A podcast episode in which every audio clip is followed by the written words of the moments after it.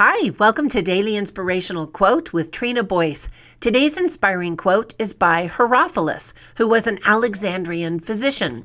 He was one of the first people to dissect a cadaver, that's a dead body, and has been called the father of anatomy. I actually took an anatomy class in college and dissected cadavers with my twin sister.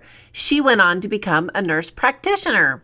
Anyway, he stated when health is absent, wisdom cannot reveal itself, art cannot manifest, strength cannot fight, wealth becomes useless, and intelligence cannot be applied. End quote. Well, today is World Child Health Day, which is why I selected this particular quote today. The health habits that we teach our kids lay such an important foundation for the rest of their lives. Not only should we teach our children how to take care of their physical bodies by doing all of the simple daily tasks like brushing their teeth and taking a bath, but we should also teach them to look at their bodies as the miracle that they are and to treat them as such.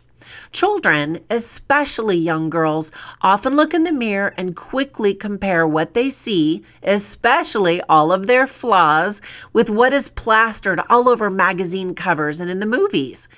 So we need to teach our kids to see their worth and value the imperfections that make them unique.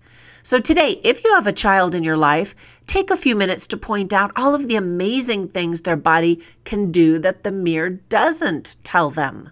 Talk to them about how to protect their body with proper nutrition, healthy habits, safe boundaries, and the courage to say no to things and people that could hurt them. Once again, Herophilus stated When health is absent, wisdom cannot reveal itself, art cannot manifest, strength cannot fight, wealth becomes useless, and intelligence cannot be applied. Now get out there and make it a great day. And by the way, in case you didn't know, this podcast runs every single day of the year. So be sure to listen each day to get your dose of inspiration.